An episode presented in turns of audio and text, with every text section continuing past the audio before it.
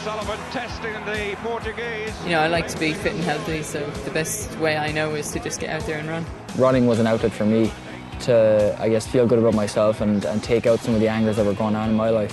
Sonia O'Sullivan is going to take the world title back to Ireland. One of the keys to like maintaining your brain mass is pushing past that comfortable zone physically, you know, exercise wise.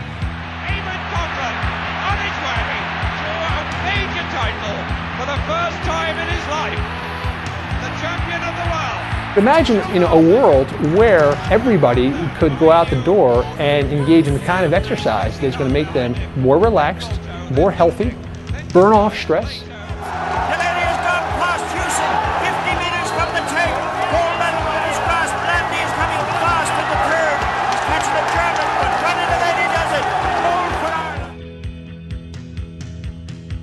Hello and welcome to this week's episode of An Irishman Running Abroad. It's me, Jarlath Regan, as usual. It's Sonia in Australia. Hello, Sonia. Good morning. good, mor- good morning, Europe. Well, form or how you hold yourself when you run is a truly deceptive thing, as we all know. In your mind, you might think that you're channeling Sonia O'Sullivan or Mo Farah, but to the outside world, you might look like Phoebe in Friends or Moss from the IT crowd.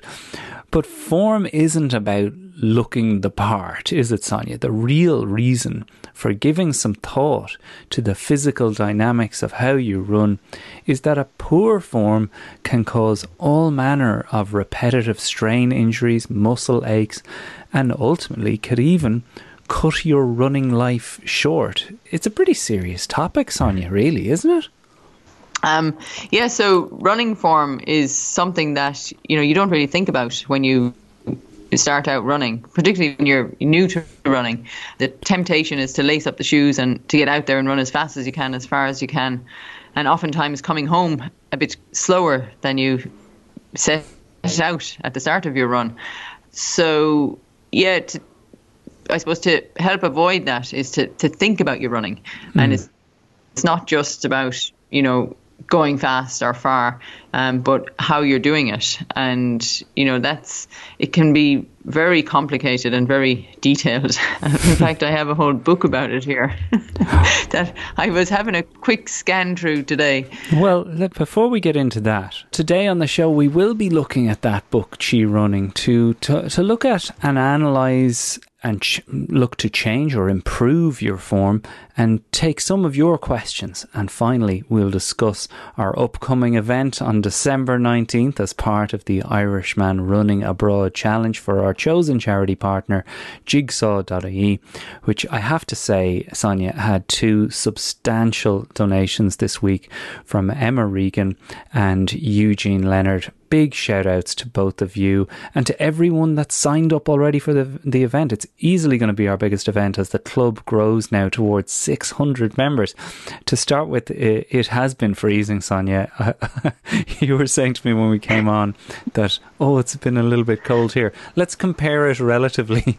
Uh, this morning when I got out of bed and I thought about, will I lash out here and get my easy 35 done? It was minus three degrees. What What is it where you are? Oh, you know, it's 12. So I think, yeah, it's it's all very relative. I think Yeah. when you get a taste of 30 degree days, though, you're kind of 12 can feel cold. I- but yeah. no, I'm not complaining. I'm not. I'm not complaining. and and I try not to wear too much clothes when I go out because I know I will warm up Pretty quick here. So I can imagine you're wearing the gloves and the hat maybe over there. Uh, you know, I actually have been trying to take your advice in terms of not over layering. I, I do remember being at the Melbourne Comedy Festival with Des Bishop and Jason Byrne, and we were both, all of us were killing ourselves laughing because this was like Easter time, and uh, the the weather did change. Like it does, it seems like you said, like the sun dropping out of the sky in Australia. It changes quite suddenly, season to season. But people were walking around Melbourne like they were on the cover of a Perry Como Christmas album. we were just in fits going, what is going on? Lads with scarves on. And I mean, it was 17 degrees outside. we were like, this is insane. I, I think the urge is to go, right? We discussed last week about gifts for Christmas. The urge is to go, oh, hat, snood, gloves.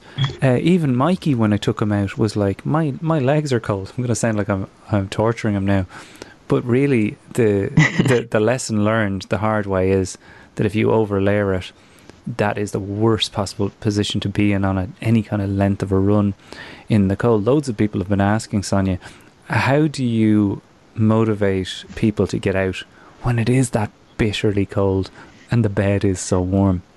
Um, well, I think you know the. I suppose the best thing to do is to have a plan and have you know to know what you're going, what you've got lined up for yourself a week in advance, and you know to have your training, I suppose, on Sunday night ideally, and then also look at the weather and hmm. see, you know, when is the best days to be trying to run fast. And it is a time of year when you can juggle the days around a bit. And you know, if it if there's a day off and the weather looks better, then I'd switch the day off to to the to the worst day. But I think you know when you have a plan and a target in your mind, it's a lot easier to you know to get up and do it no mm-hmm. matter what the weather. And, and to be prepared i think you know. Yeah. i think if you're prepared for the weather and you dress for it then it's never as bad as if you just kind of open the door and you're in your shorts and t-shirt and you know there's a gale force blowing in hundred and you're shivering.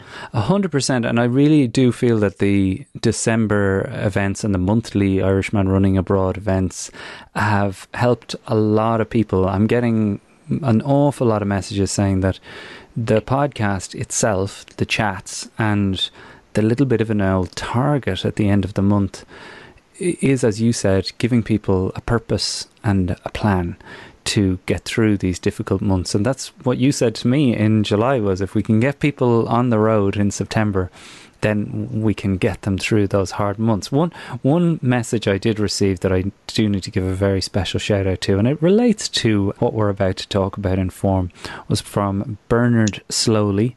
Jarlath, good one for the question time with Sonia. My brother shared this with me from a friend of his, and you can see it in our Strava running club. Bernard's post is right there in the group. It's strava.com forward slash clubs forward slash Irishman abroad. The photo is a list of potato pickers from August 1982 in Cobh. One of his sisters is on the list, and someone else is on the list. Sonia O'Sullivan, i wonder future who that would be future Olympic medalist and world champion, is highlighted at number 30. So Bernard's question is Does potato picking at an early age develop the core strength for an Olympic medalist runner? And if so, I might need to send my son home to Ireland for it once he gets old. What do you reckon? Thanks, Bernard. I, I think I did. I think I probably did well to get away with, you know, not creating li- lifelong injuries from lifting the weight of those potato bags. yeah, I mean, Um, it was it hard work. I think it it definitely um, built a bit of uh, strength and endurance there to be out there picking potatoes, sometimes up to twelve hours a day. Whoa, whoa, what? I know. 12 hours a day in 1982. What age were you? So 1982, I'm 12 and a half. Yeah, so I would have been just at the end of primary school. 12 and, a half. um, wow. Yeah. Again, 12 Yeah. hour days. We, I know, but it, uh, not every day. Just you know, if the weather was good, you had to keep picking. You know, and um, and then we were motivated by the cash as well. What was the cash? I remember picking strawberries in Newbridge uh, and nearly breaking my back doing that as well. What was what was the, the daily rate there? Um, we were getting paid 20, 20 pence and around twenty to twenty five pence per bag for a twenty five kilo bag. Oh man! Um, so it would take you four or five big bags of potatoes to get one pound. Oh my god!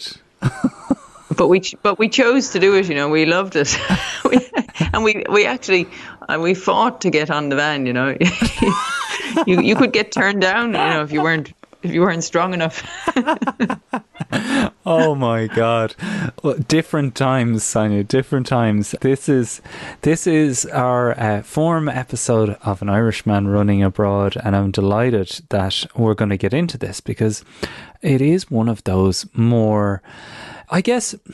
The difficulty with this, Sonia, is that for for you, as you've said to me in text, you speak the language of running in your sleep.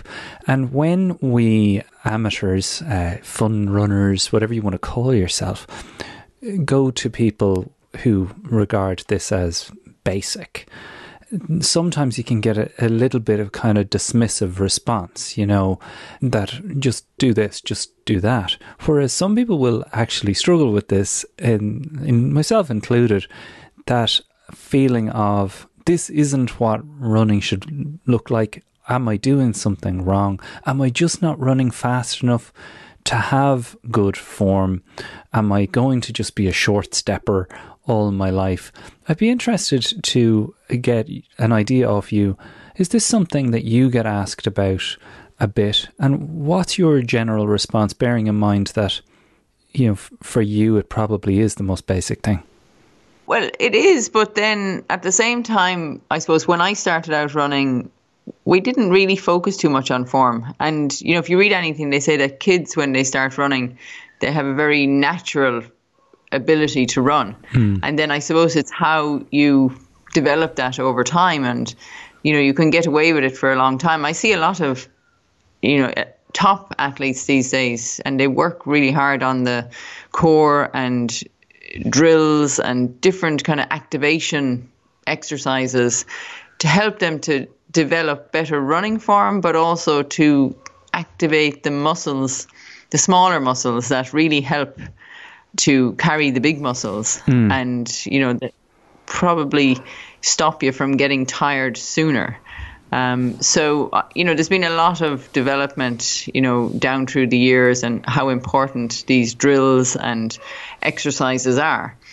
And they're, I mean, typically when I was at the track, you'd see a lot of sprinters and field eventers doing these exercises. You know, they tend to sit around and take their time and they're never in any rush. So they would always be up to these exercises.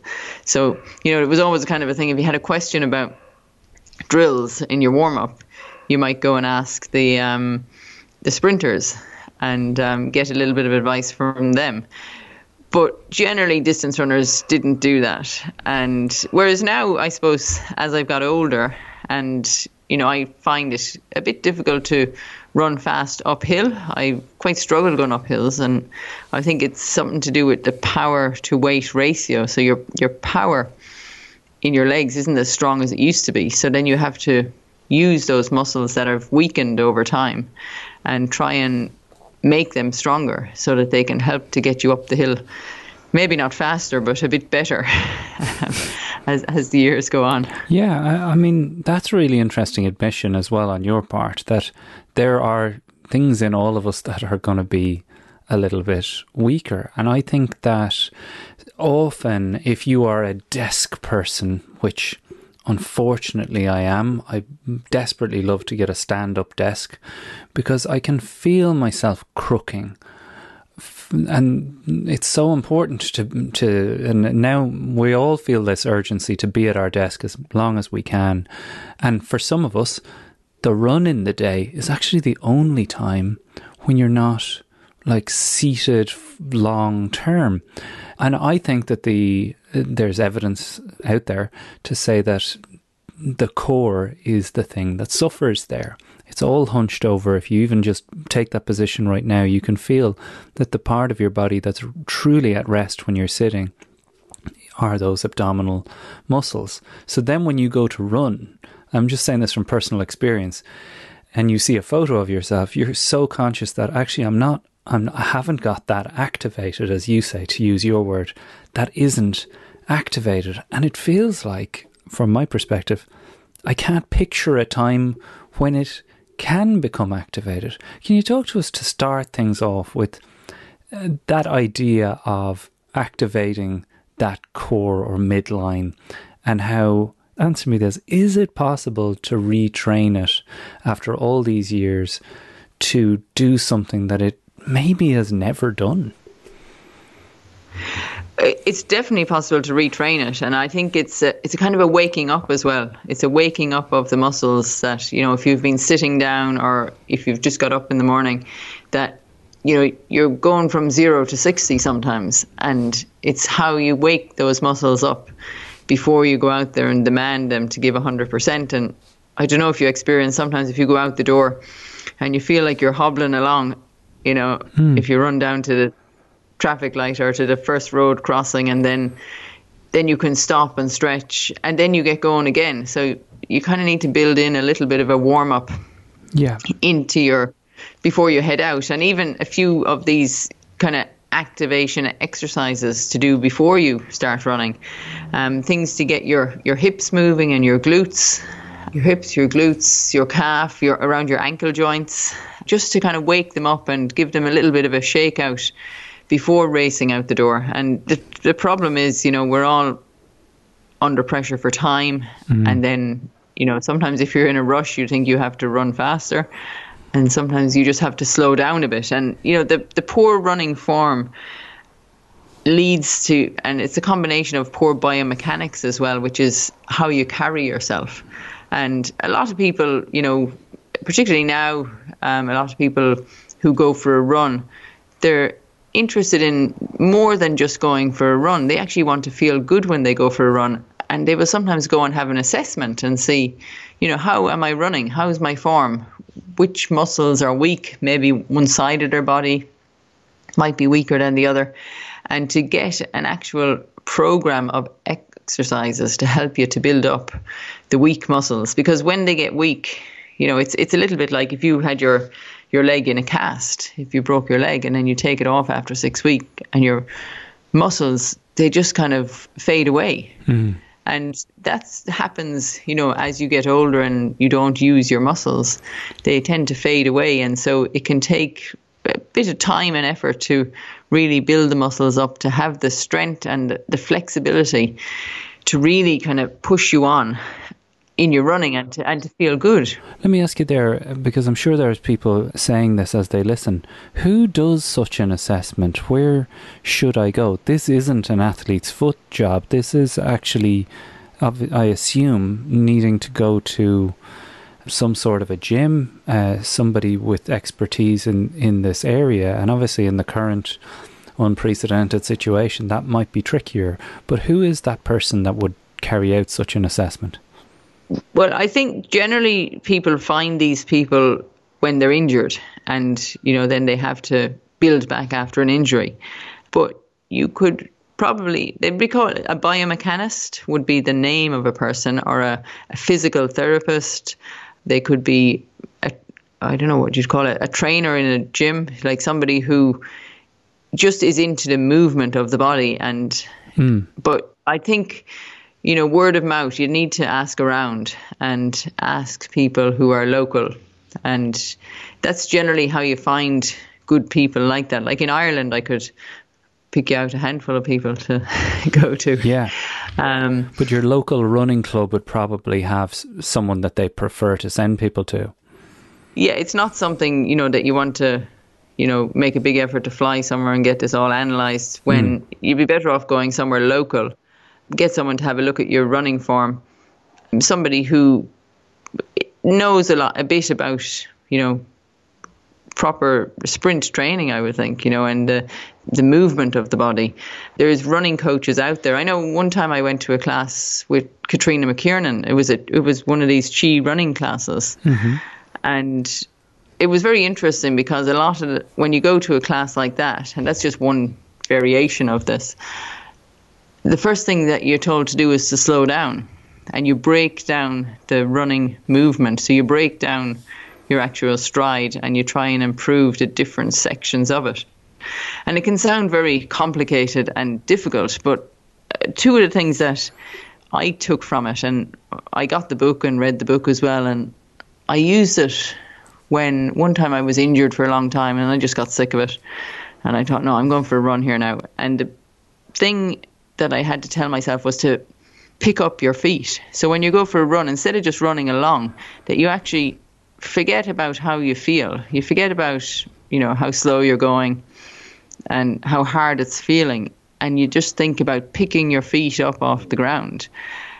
And as soon as you start to do that, you feel lighter. And it's quite difficult to do it for a full run.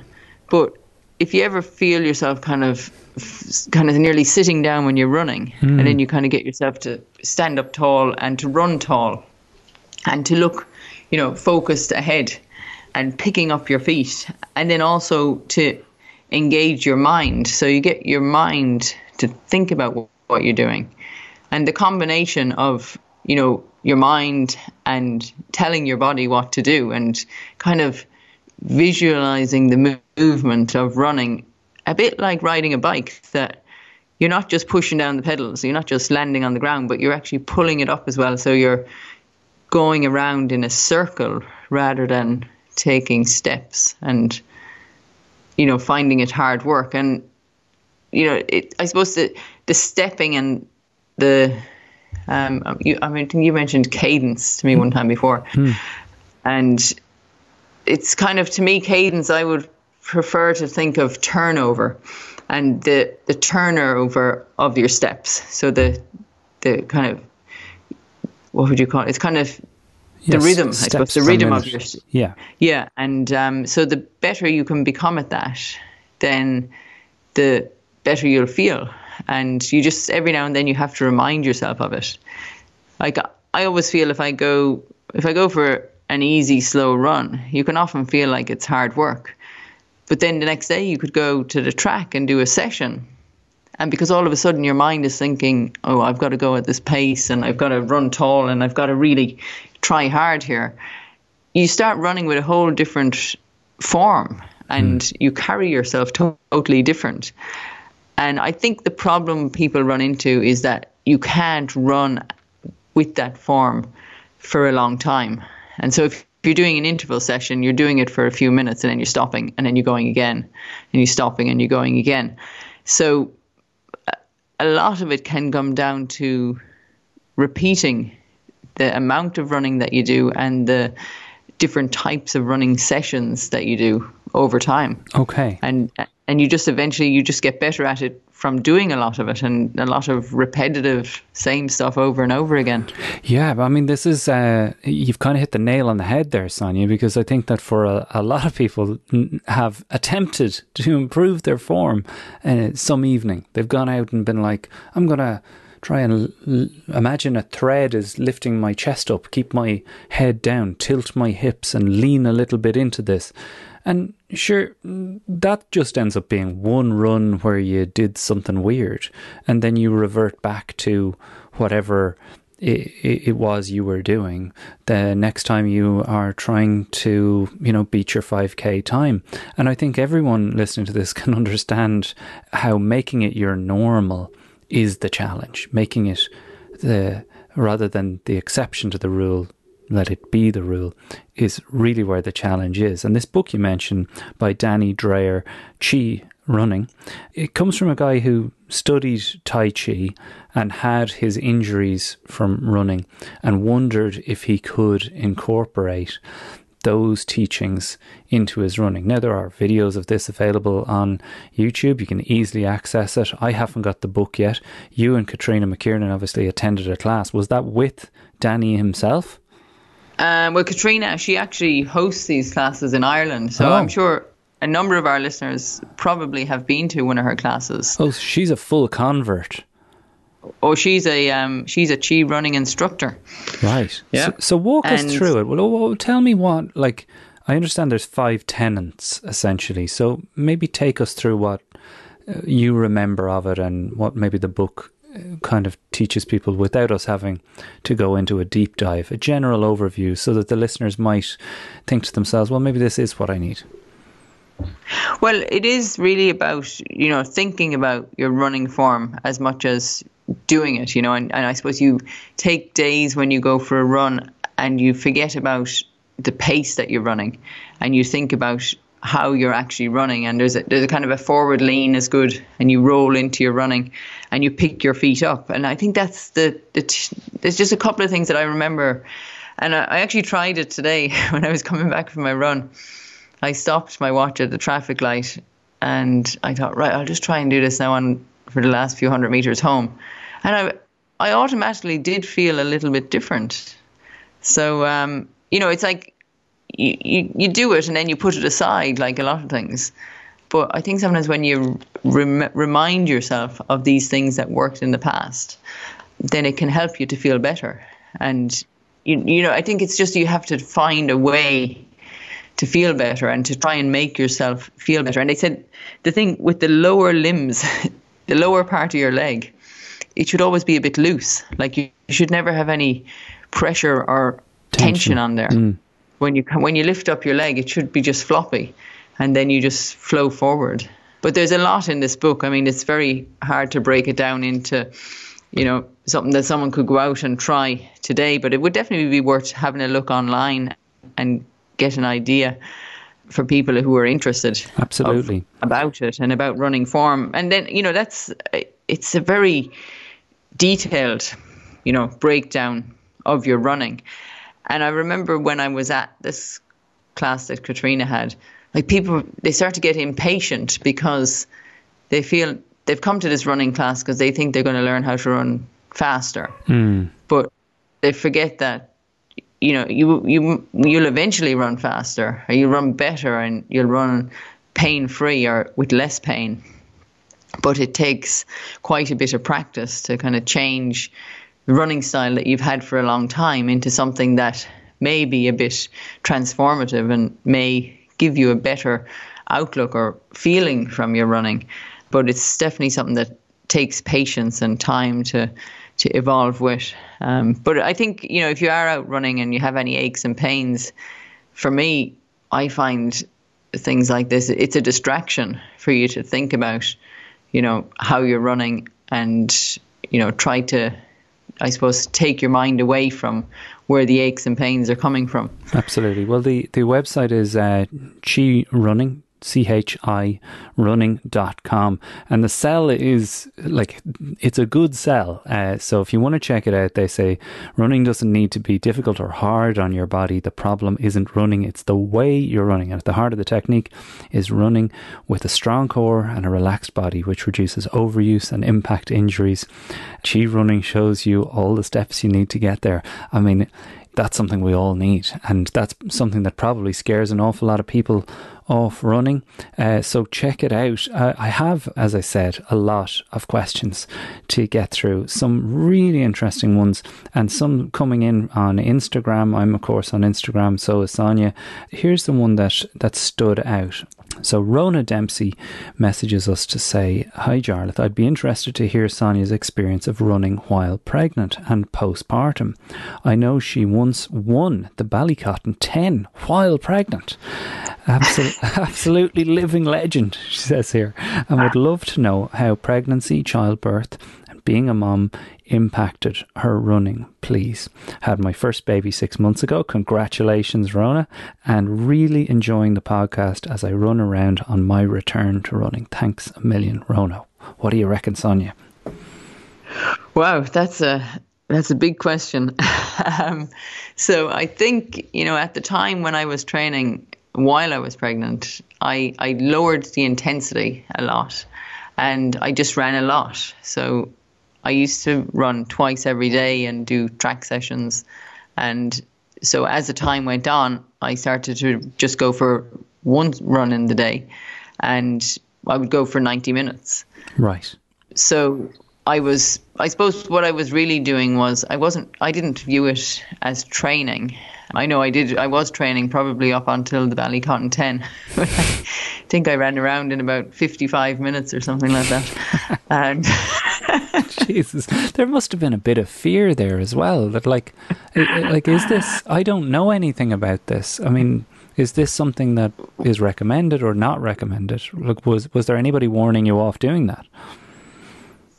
No, but I think what I was advised, and there was very little information out there at the time. There's quite a bit more now if you do a bit of research, and there's a few books that some athletes have written, and some, yeah, mainly athletes, and there's a lot more research being done into it because, of course, there's been a lot more athletes who have had children and I suppose trained through it and then come back and competed at a very high level so I was told that it's okay to keep doing what you normally do as long as you don't push yourself too hard.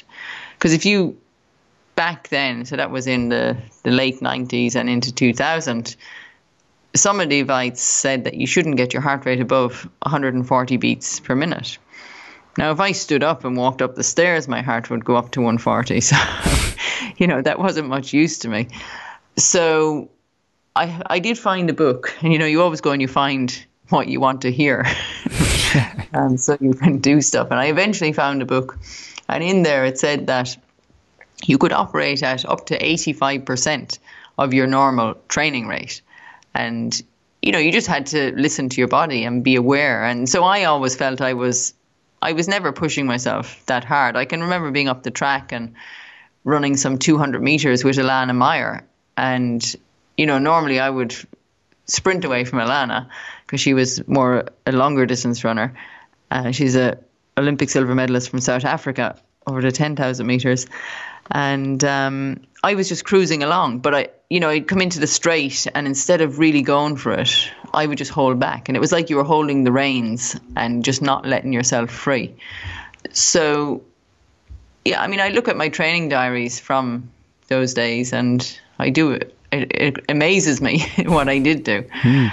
but you know, it was it was what I did. You know, so it wasn't any different, and I think for anyone listening who is pregnant and training, I think, you know, if you continue to train or to exercise, you know, every day, then you don't notice a difference. But mm. if you hmm. take a bit of time off and then you try and start back, then you notice a difference and it's quite hard.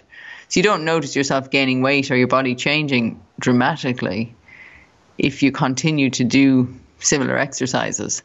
So I, I, I change things around and you know, there was a point came and running wasn't comfortable, so I didn't run. I went in the gym and I went on the exercise bike, and I continued to lift weights and, you know, just mainly just maintain fitness. I think was mm. the kind of aim.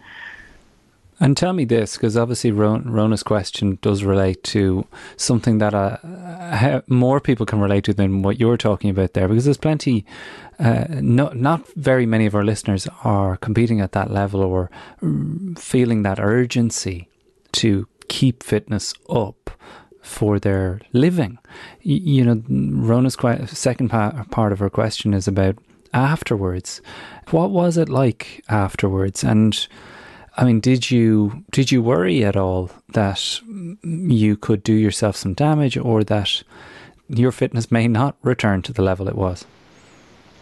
No, I, I didn't worry about it. No, I, I think the main thing for me was that I didn't put on too much weight. And I suppose you surprise yourself at how much weight you can lose so quickly once the baby is out of you. and then you can actually focus on yourself so I did. I suppose I was out walking a lot, and then walking and running, and gradually building up to, you know, an hour run. So I started off just walking, and then adding in walking and running for 30 minutes, and then up to 45, and then. So, but every time I was out, I was probably outside for an hour exercising, and then I just gradually filled that hour with more running time than walking time until I felt you know that and that was that was actually a time when you know you felt like you had to really carry your body properly. And that is probably where one thing that I did feel a bit strange about was that you didn't feel like you could carry your body as I used to because a lot of the joints were still a bit loose. And so that's where I had to do a number of core exercises to build up my strength around my hip and glute area, which, you know, at the time would have been prone to falling down. You know, you kind of, you just feel like you're running low to the ground rather than being able to run tall, which, you know, is what you try and get people to do is to, you run tall.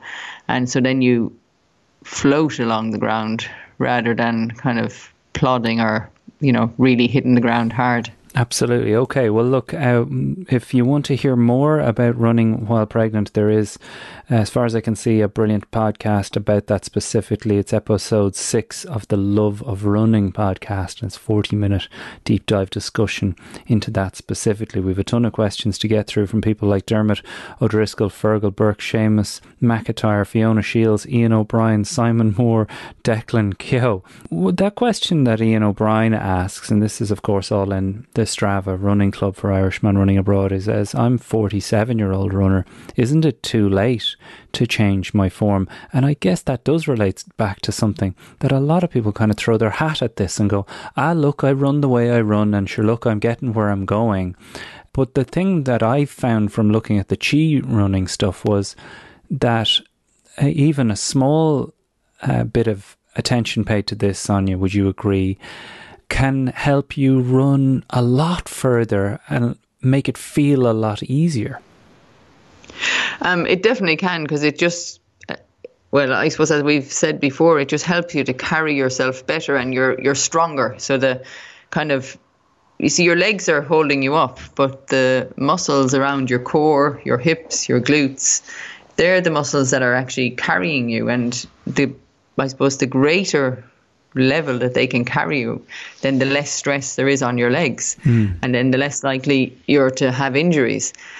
And so you really do have to work on those muscles, and it can take a bit of time to do it. Now, I also have these exercises here that I've started to do them in the past few years, and they would be what you would refer to as drills, and things like skipping and um, high knees and bum kicks. You might have heard some of these hmm. words before, but I have, I got nine exercises I think here, and I write them down on a card and I carry them around with me wherever I go, so that you know if I have an easy run and I don't have much else on, then I'll end up in a park that's got a nice bit of level ground, and I just take a little bit of time and do these exercises. And I find if you do if you can do these twice a week for a good few weeks, you actually do notice a difference. But you have to be very consistent and regular with doing these exercises mm. because after you do them the first time, you have to be a little bit careful because you know you're using muscles that you haven't used before. You're doing exercises that you know sometimes it can take a bit of guidance and a bit of someone to look at you to make sure you're doing the right thing. It can take a bit of, I suppose, working out what does that actually mean to do it properly. And you know that's the thing is to do the exercises properly, you'll get the most benefit. And they are things that you know, every now and then you'd see a running class or running group. We I did a few during the summer. We did one down in Kerry and we did one in Fota Island, close to Cobh, with um, train with Trevor, who is a personal trainer in Cobh, and that's like uh, that's someone now who you could probably get to help you as a personal trainer. You know, who is running specific, is somebody who would help you to you know learn how to do these exercises properly. Mm. And then you just need a few that will take you about, you know, 20 minutes to do. And if you have a bit of extra time, you tag them onto an easy run. Well, um, I can take a picture of this and I'll put it, it up yeah, later. Absolutely. Let's get the photo of that. I'll pop it up on Patreon where people can hear the full show uh, ad free and we'll stick it into the Strava group as well. People are, are, are mad keen now, Sonia, to get the uh, running plan that you send me. At. I think at first people were like, oh, well, that's your plan, Jar. But now I'm delighted to say there's loads of people that are following along and observing it too. I want to get lashed through a few more questions here. Some really funny ones, just random ones, and a couple to finish on form. One of the more random ones from Seamus McTeer is does Sonia do a treat night or a cheat day, i.e., a bottle or a box of wine, uh, Pringles, uh, or, or, whatever it is? Like, do you advise that? I remember, who was it? It was Jerry Flannery, the Munster legend, who said to me, You got to have a cheat day in there. You just can't go without one a week, or it just feels like misery. Would you go along with that? Oh, absolutely. Yeah. I mean, I have plenty of treats. There's always some secret treats hidden away. I, I don't know if I mentioned it before. I even, I even had a chocolate safe there at one point. what? It's not a safe made out of chocolate, right? no, it's a real proper safe. But I used to, because, you know, if I had a nice bar of chocolate, I wouldn't eat the whole thing. Hmm. But if I left it lying around, it would disappear very quickly. yeah. So you had a safe with a code. I'm happy to share it I'd be happy to share it, you know, when I'm having it, but not not free for all. all right, so other people would rob it on chocolate. you. Sorry, I, I thought yes. you, that you'd nibble away. Oh no, it. I was. No, no, I wasn't locking it away on myself. It was because uh, I would be disciplined enough to have a few squares hmm. and then put it away and have another during the week. but others may not be but yeah, no, I have no problem. No problem having treats and at the moment. At the moment, I'm actually on a um, what do, what do you call it? A mince or a what do you call them? Um, mince tart. Is it a mince tart? Mince pie. Wait, When mince pie. Where, what? mince tart. I just I lost the word there for I know. It just it just wouldn't come out. Mince tarts. It Mince just doesn't pie. sound as So- appetizing, really. no. I do this every year. I go on. I go around and I try and find the best mince pies. Oh, they're, And, they uh, are the devil, though. They're. I mean, I just so uh, once I they're my Pringles because once I get going at mince pies, I hold off now. Myself, I'm holding off until I go on podcasters' holidays on uh, December 18th. That's what that's when I'm going to have my first one. Simon Moore asks, "What about form running up and down hills? We've obviously prescribed a few hill sessions, and I think you're really conscious of your form doing these. I certainly was, and I remember your words ringing in my ears about pumping the legs. another Jerry Flannery nugget about pumping the legs when leaning in and pushing it forward and letting that be your focus. What would be your advice to people doing those hills? And Simon makes a good point here. Coming down them is as important about holding yourself correctly coming down them so that you don't have an accident. Yeah, well, first of all, I would say I think there was somebody in um, mentioned there about running up a very steep hill, and I think I would say not. It, it's not really. It's not the steeper the better when it comes to running up hills. It's good to get a hill that you can actually run up good, that you can have a good go at it, hmm. and it's not a struggle to you know like Lift your legs. Yeah. it- yeah, you have to actually be able to run up to be able to focus on the form. And that's one really good place in running to work on your form is running up hills because the better that you focus on lifting up your legs and really driving and using your arms, then that can really help to make you feel better when you run on the flat.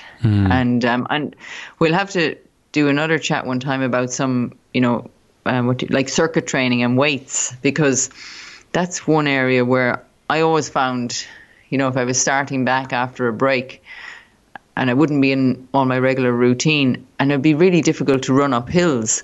But as soon as I started to do some any kind of strength arm training, like push-ups, dips, dumbbell curls, bench press, stuff like that, I could run up the hills much better. So it was like my arms were helping to carry me up the hills. Right. Um, so it's definitely worth you know considering that. But yeah, hill running is definitely something that helps to improve your form and your efficiency, um, without a doubt. But you know, it, the hill has to be. I, I don't know. I'm not very good on hill gradients, but you know, I mean, you could start off with a gentle slope, and then find. You know, a bit steeper, but it doesn't have to be, you know, one that you're breaking your back trying to run up.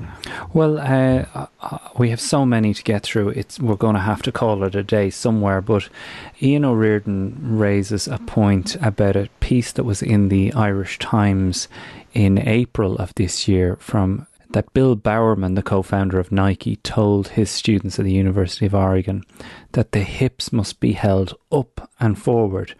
I have heard lads mention this up and forward with the hips. And I, I don't even know what they're talking about. I'm like, I get that. what are you? What are you on about?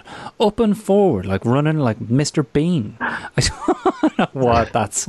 Was that a joke? I, I get the tilt forward. Like I think if there's one thing I've learned about form since starting this with you, is just that slight tilt to keep the line of your head in line with your chest and your hips actually makes you run faster, no question, but also just lets you feel more balanced. But this hips thing really threw me for a loop. And as I said, it feels like loads of people read that Irish Times article. So this question comes from Fergal Burke. What does she rec- what does Sonia reckon about this hip placement issue? Well, I, I think that's definitely about carrying yourself better. And like, I was thinking about this today because I knew we'd be talking about this. And like, do you ever drive around in your car and you see people running around and you look at them and you kind of assess their form? Yeah. you will be now. Yeah, no, we've all done it. We all had a And good look. like- you can like some people look like they're gliding across the ground, and some people look like it's really hard work. Hmm. And maybe it is, but you know, maybe they're going, maybe they're running too far or too fast for their ability. You know, there may be lots of reasons why someone looks the way they do, or hmm. maybe that's just how they run.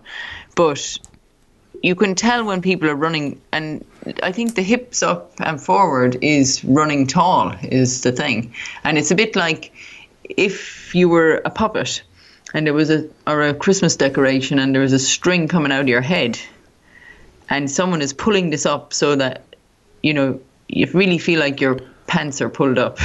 Yeah, sure. Dragging you forward. Gotcha. Yeah, and then I think that's what it is. So then hmm. I think once your pants are pulled up high, then your hips are up and you're just running forward. So I think you have to be conscious of the way you're wearing your shorts when you're out there as well. Uh, maybe a, maybe a, maybe a pair of suspenders is an idea. There's no such thing as running suspenders, but it certainly would cultivate that feeling of being pulled up by the shoulders. Uh, Sonia, it's been brilliant to talk. It always is brilliant to talk to you, and I think we have got through as many as we can here. If you join us on strava.com forward slash clubs forward slash Irishman running abroad, you might be lucky enough to catch Sonia when she's in the group and she'll answer your question directly. Is that a good idea, Sonia? Yeah, I'll go and have a look now and I'll see if there's any in there that I can run through quickly. And I'll also put up my exercises here. Now, the only problem with these exercises is that there'll be terms in here and people will be saying, What is that? Um, Well, so they're all Googleable, can- I'm sure. Yeah, I think they probably are, yeah. Yeah. And I- they're all and they're all fairly easy to describe. The only thing I suppose it's hard to talk through exercises. It's always nice to have somebody show you. So, Hmm. you know, if- you actually are in a running group or you have somebody who runs and might know a bit more about, you know, the, the fine details of running, if you just ask them, anyone who's ever trained in a club or even with a team will know a lot of these running exercises and and you just do it for a short amount of uh, 30 to 50 meters um, a short space and they actually get your heart rate up as well which is really surprising because you know people think they have to run further and faster but sometimes these specific exercises they also burn energy and they develop different muscles to help you to, to run better without actually wearing yourself down with the wear and tear of going out there and running what we would have referred to in the past as junk miles. You know, you can maybe use your time a little bit more efficiently by adding in these 10 to 20 minutes of exercises at the end of easy runs. Well, I think we're definitely headed the direction for that episode that you mentioned about weights, weight training, uh, cross training. And uh, I love the mention of the skipping rope as well. It's something that I've always felt has benefits that we, we're not even aware of. Just getting in a minute of skipping or, uh, every day, just it just seems to have uh, an abundance of benefits to the spring in your step. So maybe we'll focus on that another day. I know Peter Stringer is uh, dying to have a chat about that and helping people use what time they have at home in their uh, around their house to build that kind of thing. So maybe we'll maybe we'll give him a shout one of the days and see what his opinion is. If anybody's watched Peter's Instagram account, it is hilarious the gym setup that he's got and his commitment to it across lockdown has been inspiring to say the very least. We are only two weeks away from our December 19th Irishman Running Abroad Challenge 5k event. You can sign up easily over at strava.com or on idonate.ie. I would absolutely love you to join us and take part in the challenge. You set your own target, and that's my favourite thing about this, Sonia, is that because our chosen charity partner is jigsaw.ie and it's about the mental health of young people and how we don't know what anyone's going through, we have no clue and no one knows what your journey is in terms of your mental health. Similarly, we want to make it so that you set your target. When we make those judgments of people as we drive by them, we have no clue what a battle it might have been just to get out of the house for that person. So let's have you. Come on, do the Irishman Abroad running challenge 5k on December 19th and set your own goal. Doesn't have to be 5k. If you want to spell out jigsaw over the course of a half marathon, do it and you'll be raising vital funds for this brilliant Irish charity. Where, where are you going to do yours, Sonia? Have you made a plan yet for what what you're going to do? I haven't actually, no, because this weekend I'm going to Tasmania. I'm actually going on an aeroplane, believe it or not. Oh. And I'm to a race with 2,000 people. Oh, Lord. it's a big event. So I, I'm going to run 10k there on Sunday, and um, so I haven't actually looked at next week yet, and where I, mean, will be next scary, weekend. isn't it? Are, are you, how are you feeling about that? A plane and two thousand people. I mean, I mean that just sent a shiver Oh, up my spine. but there's no COVID in Australia. Like it's it's eliminated, so it is fine. That, uh, that's and that's that. Yeah, it's it is pretty much eliminated. Like you still have to wear your mask when you go into the supermarket and Christ, um, I, I hadn't kept up with the, the news. I had no idea that that's the state of play. Yeah. play. So in, in Victoria, where it was high numbers earlier this summer, the summer in Ireland, the winter here, they now have I think about forty days of no new cases and no new deaths, which is amazing Wow. to even think that that's possible. well, we're recording this on the uh, first day that someone has received the vaccine here in the UK, and hopefully, Sonia, that's not too far away for all of us, and that the idea of getting the Irishman Running Abroad members to meet up wherever they are to run these 5Ks is not that far away. But for now, thank you so much for this episode. It's been great. Uh, uh, any questions or anyone who wants to contact the show, it's easy. Irishman Abroad podcast at gmail.ie is the way to contact me and I reply to every single episode every single email and episode. There'll be responses there. But thanks so much Sonia. We'll talk to you next week. I look forward to talking to you next week. Have a great week of running. thank you